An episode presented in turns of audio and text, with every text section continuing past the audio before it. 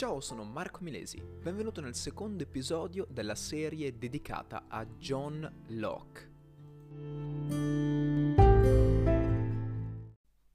Dopo aver visto il primo episodio, eh, dedicato insomma così ad un'introduzione eh, sul concetto di identità dal punto di vista morale, sul concetto di stato di natura, dopo aver visto tutte le differenze, o perlomeno le più importanti, con Hobbes e lo scontro con Robert Filmer, oggi ci dedichiamo al diritto più importante per eh, John Locke, ovvero il diritto di proprietà. Più importante inteso come ovviamente il diritto a cui lui presta maggiore attenzione.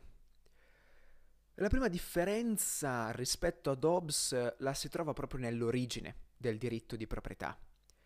Infatti per Hobbes il diritto di proprietà nasce con lo Stato, al contrario Locke eh, fa sì che il diritto di proprietà diventa un diritto naturale originario. Non lo lega nemmeno alla libertà, quanto più al diritto alla vita e al lavoro. Nello specifico spiega come l'uomo abbia il diritto alla vita e alla felicità, questo l'abbiamo detto, e di conseguenza anche diritto di possedere ciò che gli consente la vita. E se ciò che gli consente la vita consiste per me in una casa, per te in una tenda, per quell'altro ancora, che ne so, in una vasca da bagno, io devo avere il diritto di possedere ciò che io ritengo necessario eh, per la conservazione della mia vita. Sempre secondo Locke, Dio ha dato la terra in comune all'intero genere umano, ma di fatto eh, il singolo individuo, il singolo essere umano è in grado di appropriarsi di una determinata fetta di quella terra lavorando.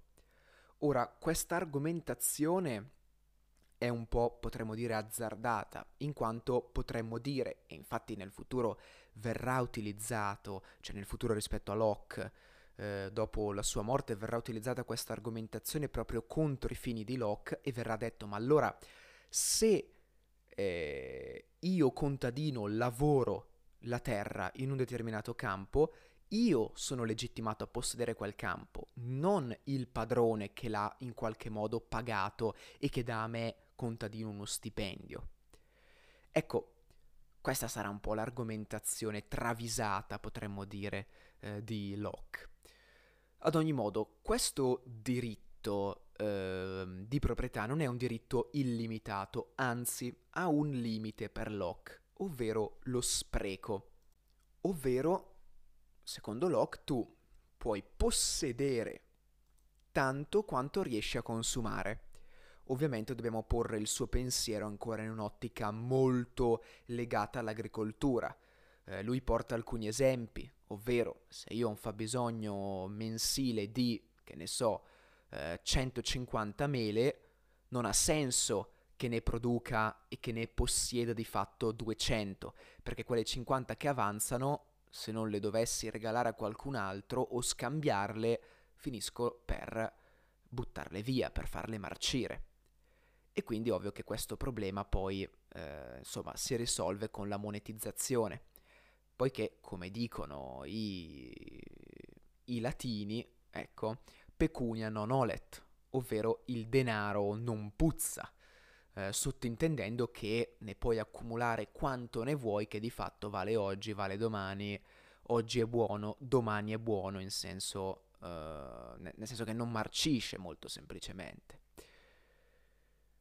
Abbiamo detto quindi che Locke antepone eh, la nascita della proprietà privata, del diritto di proprietà privata, al momento della, del patto, quindi al momento della nascita dello Stato, fa sì che la proprietà privata esista ancora prima della creazione dello Stato e quindi evita che il diritto di proprietà sia un diritto soltanto positivo, ovvero convenzionale, e quindi fa sì che sia irrevocabile. Ora, perché si dice che collocare l'origine della proprietà eh, nello stato di natura è un'operazione ideologica? Perché se ci pensiamo, eh, questo va a legittimare il fatto che io possieda più di qualcun altro e legittima anche il fatto che io debba possene- possedere più di qualcun altro per forza e quindi fa sì che ci siano delle disuguaglianze di status sociale, perché è ovvio che se io possiedo, eh, monetariamente parlando, 100, mi permetto una determinata cosa, se possiedo soltanto 10, me ne permetto un'altra di cosa, capite? Questo per farvi capire, ciò che noi possediamo, di fatto, eh, rappresenta e caratterizza il nostro status sociale. E sono proprio queste disuguaglianze, a questo punto possiamo dire naturali e assolutamente legittime, eh, sotto un punto di vista sociale, in qualche modo eh, legittimano le disuguaglianze politiche. Quindi è giusto che io, possedendo più di te, sia in uno status sociale maggiore, superiore rispetto al tuo e quindi il mio voto valga o più del tuo o semplicemente giusto che io abbia il diritto di voto e tu no. Ecco perché questa argomentazione di Locke è a favore di fatto del suffragio censitario, ma eh, nello specifico andiamo a leggere in che modo il diritto di proprietà eh, va a influenzare ecco, il, la, la, scelta o meno, l'affermazione o meno del suffragio censitario contro quello universale. Innanzitutto, che cosa significa suffragio censitario e che cosa significa suffragio universale?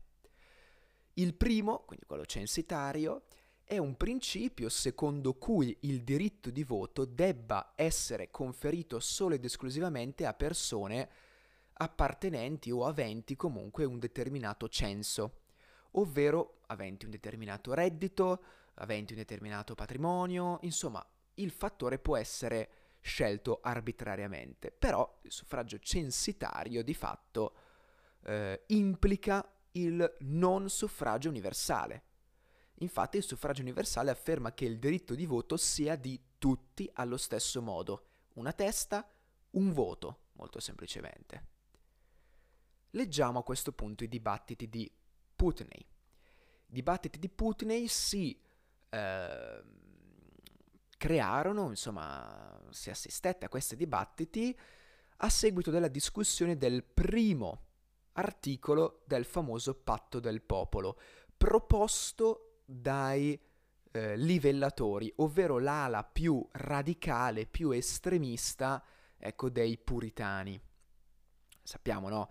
Siamo nel gennaio del 1647, oramai Cromwell con il suo esercito si è impossessato del Parlamento, Carlo I è prigioniero proprio del Parlamento. Ed ecco che si apre una spaccatura tra i rivoluzionari di Cromwell, ricordiamo tutti puritani come Cromwell stesso, ovvero quelli disposti ad un compromesso, quindi ad accettare il re ma far sì che eh, il Parlamento acquisisca maggiore importanza e quelli più radicali, i livellatori, di fatto ehm, contrari proprio a una sorta di diritto divino da cui deriva eh, il diritto di governare del monarca e semplicemente volevano far sì che il popolo legittimasse il potere del, eh, del re o del monarca, del sovrano, insomma. Ecco allora che proprio i livellatori propongono il suffragio universale e nel patto del popolo che viene discusso proprio al primo, al primo articolo viene scritto il popolo inglese, attualmente ripartito in maniera ineguale in contee, città e borghi, per quel che riguarda l'elezione dei membri del Parlamento, dovrà essere suddiviso in modo tale che non sussistano più ineguaglianze, ma soltanto in base al numero degli abitanti delle circoscrizioni. Ora, starete pensando, ma cosa c'entra questo primo articolo con eh, il suffragio universale. Beh, seppur non direttamente, l'obiettivo dei livellatori appare chiaro, ovvero quello di far sì che non ci siano più distinzioni tra cittadini di classe A e cittadini di classe B, che c'erano state fino a quel momento con il suffragio censitario. Al contrario, volevano far sì che tutti i cittadini valessero allo stesso modo. Indipendentemente, abbiamo detto, dal, dal loro censo. E questo si tramuta nella prima richiesta di riformulare il principio di assegnazione dei seggi parlamentari su base proporzionale rispetto al numero di abitanti nelle circoscrizioni.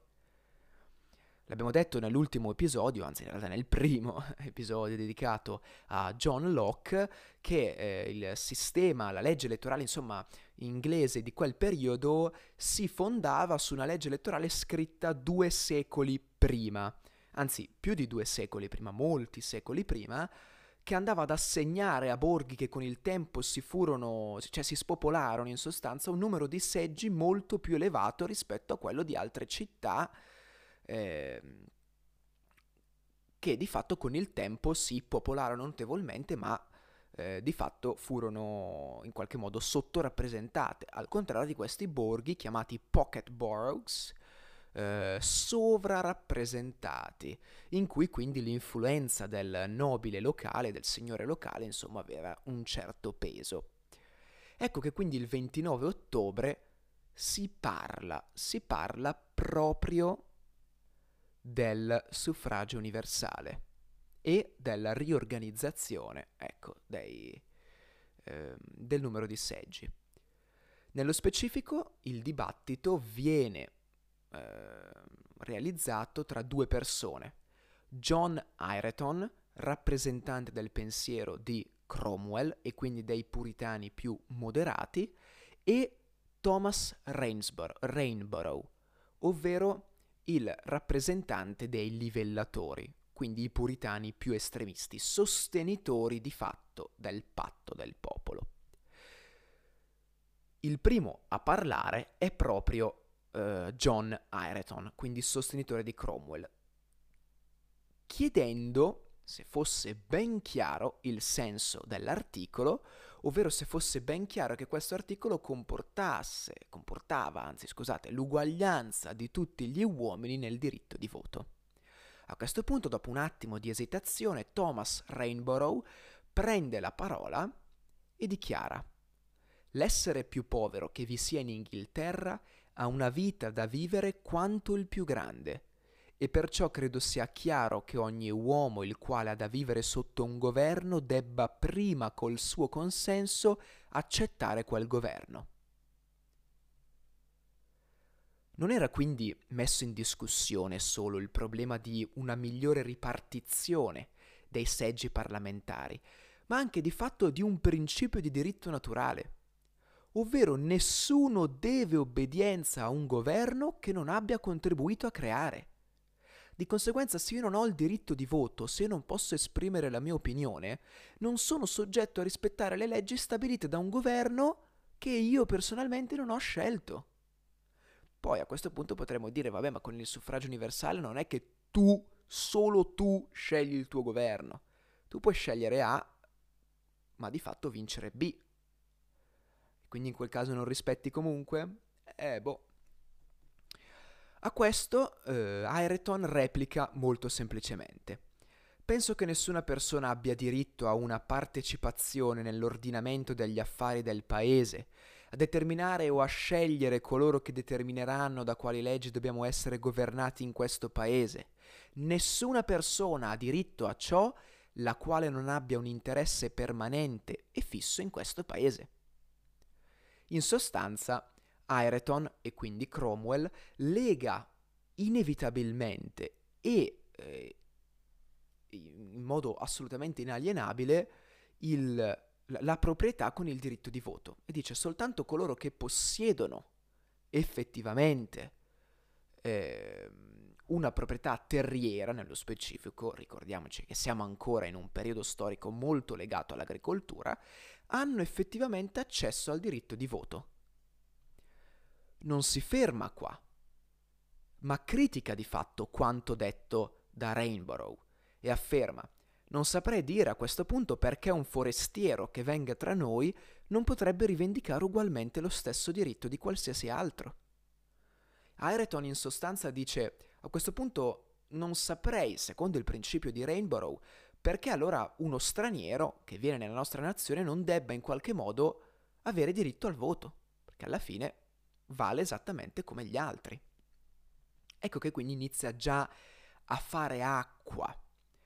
Ovvio che Ireton si affretta subito a precisare che gli uomini nati in Inghilterra possedevano ugualmente alcuni diritti innati, solo che questi non avevano niente a che fare con la condotta del governo e il voto politico, perché ovvio che se no Ireton eh, in qualche modo affermando che allora anche uno straniero, secondo eh, questo principio di Rainbow, eh, dovrebbe avere diritto al voto, affermerebbe allora che non ci sono alcun tipo di distinzione, cioè non c'è distinzione tra nascere in Inghilterra e trasferirsi in Inghilterra. Ovvio che qua Ireton fa un attimino una precisazione e dice questi diritti innati di cui gode un cittadino inglese, esattamente come godono tutti i cittadini delle altre nazioni, ovvero coloro che sono nati in quelle nazioni, non hanno nulla a che fare con la condotta del governo e il voto politico, ma riguardano piuttosto il giusto diritto di non essere allontanati dall'Inghilterra o chi per essa, anzi quale, quale per essa, di non vedersi negare l'aria o la residenza e il libero uso delle strade e di altre cose.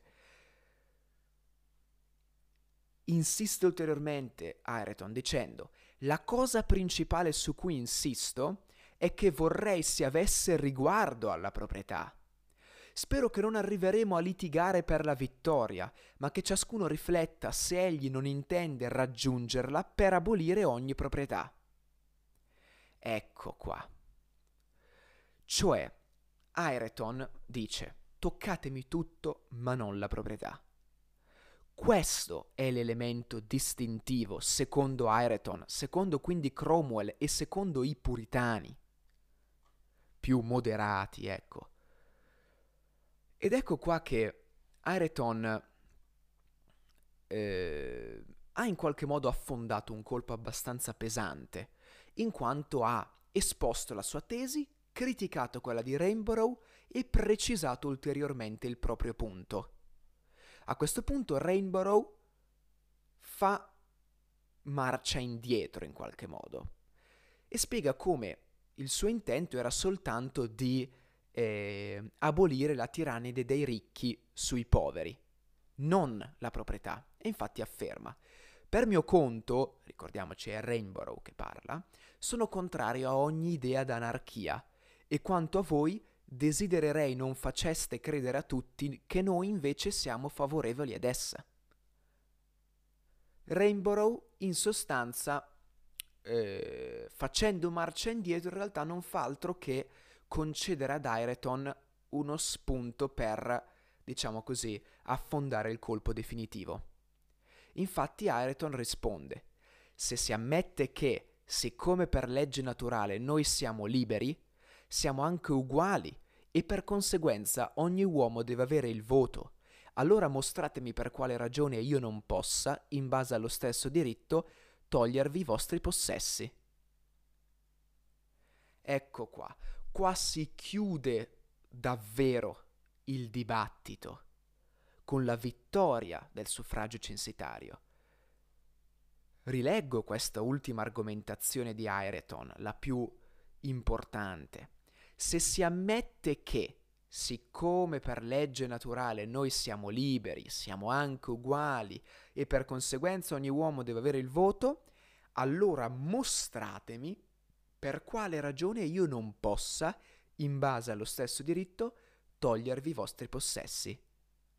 In sostanza, Ireton afferma che quanto sostenuto da Rainbow sia di fatto l'abolizione della proprietà privata cosa che Rainbow invece aveva appena smentito. Rainbow aveva appena detto desidererei voi, cioè che, che, che tu, Ireton, non facessi credere a tutti che noi siamo favorevoli all'anarchia, ovvero all'abolizione della proprietà privata, fatto che ognuno eh, governa come vuole, ecco, in sostanza. Ecco, quindi Rainbow nel fare marcia indietro si pesta la coda e lascia ad Ireton la possibilità di affondare appunto il colpo definitivo. Grazie mille per avermi ascoltato, ci vediamo nel prossimo episodio in cui parleremo del contratto, della concezione locchiana del contratto e niente, alla prossima, ciao!